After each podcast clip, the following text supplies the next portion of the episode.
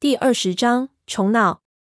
这些虫卵粘在颅腔的内侧，颜色是灰色的，一颗一颗密密麻麻，细看之下非常的恶心，犹如蜂巢中的蜂卵一般。三叔不若常人，此时也不害怕，反而更起了兴趣，就爬起身来仔细去看。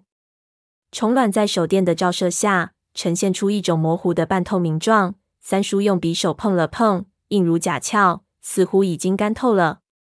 这是什么东西？他心说：“这东西的颅腔里竟然有这么多的虫卵，难道这些是寄生虫？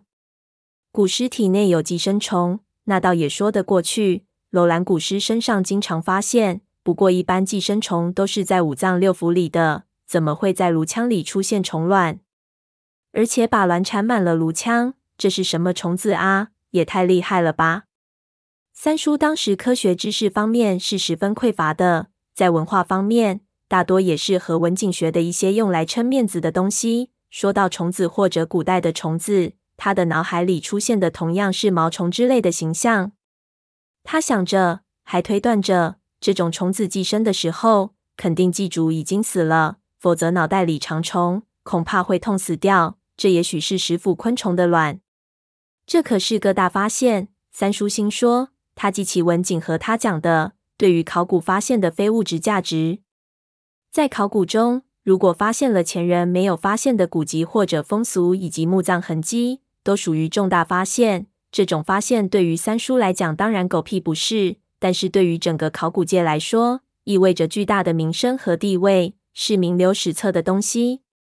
他自己对这个东西一点兴趣也没有，不过当时他在热恋之中，一下就想到了文景。心说：“要是这东西给了文静，这丫头也许会觉得有用，且又不值钱，放在这里也没用。”想着，他就掏出了一个牛皮袋，那是潜水时打捞东西用的袋子，底下有可以塞住的孔，出水的时候水会流出去。三叔将孔关闭，就将那头骨摘了下来，连同其他一些碎骨头都塞了进去，鼓鼓囊囊就背到了自己身上。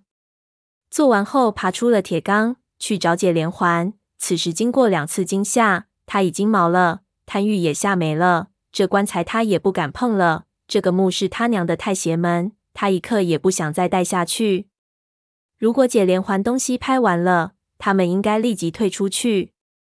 此时他也忘记了解连环氧气瓶里氧气不够的事情。如果他还记得，他就应该知道出去这事情已经不好办了。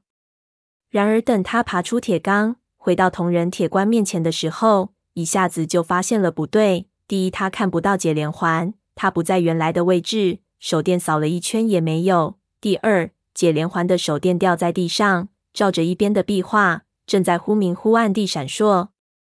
三叔只愣了不到一秒，汗就出来了，因为这种场景他看得太多了。在古墓里，只要一有人出事，手电肯定掉到地上。以往加喇嘛的时候，栽的人多了。所以他一看到手电掉在地上，心里就一下绷紧了。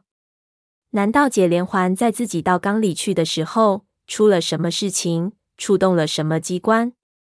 刚才没听到什么声响啊。不过自己在缸里，的确也没有注意外面发生了什么。什么叫经验？这就是经验了。如果是我，肯定会跑过去把手电捡起来，然后叫几声。然而三叔已经确定出事了，虽然不知道是什么事情。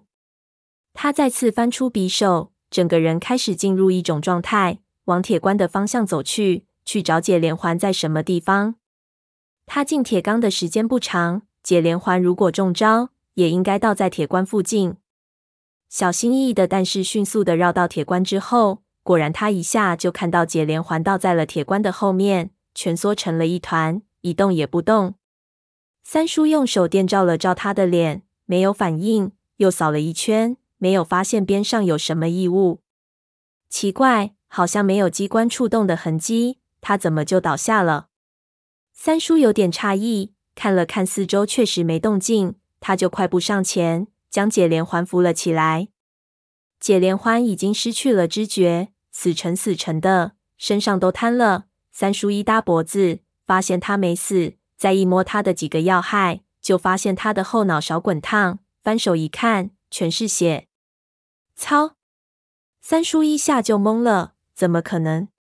这家伙看上去竟然像是给人打晕了。可是这里是古墓之内啊，没有任何古墓的机关设计是将人打晕的。粽子也不可能这么好心，只是打晕你。能打晕人的只有另外一个人啊！想着，三叔忽然感觉一股极度的寒意，他忙转头看向四周的黑暗，心说：不会吧？难道这里还有其他人？